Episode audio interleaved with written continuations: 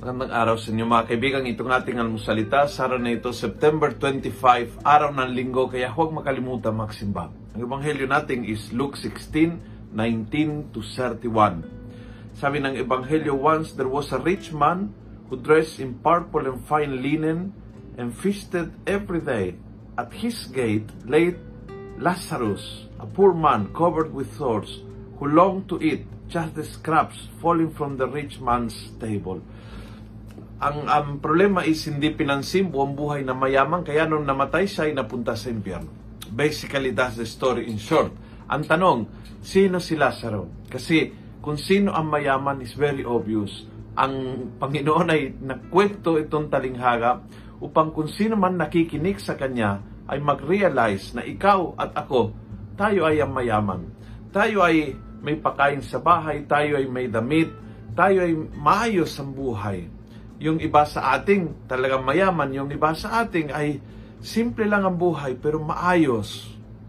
Maayos ang buhay. Kumakain tayo, nagre-dress tayo, meron tayong bahay uuwian.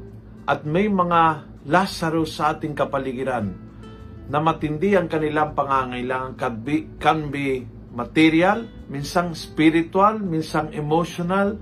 May mga tao na kulang lang na nagbebek ng attention dahil ang lungkot nila. Matindi ang pinagdadaanan, walang nakikiramay sa kanila.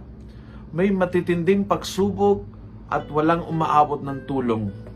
Hirap na hirap financially at yung mga katrabaho niya ay parang walang pakialam.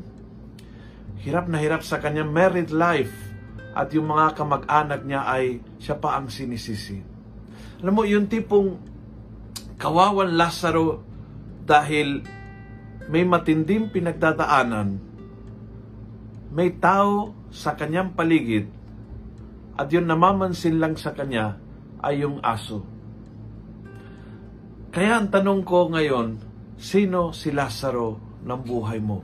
Sino ang tao na malapit na malapit sa bahay mo, malapit na malapit sa desk mo sa opisina o malapit na malapit sa mga contacts mo sa cellphone taong kilala mo, taong malapit sa iyo, at maraming beses taong hindi mo pinapansin na may matinding pangangailangan.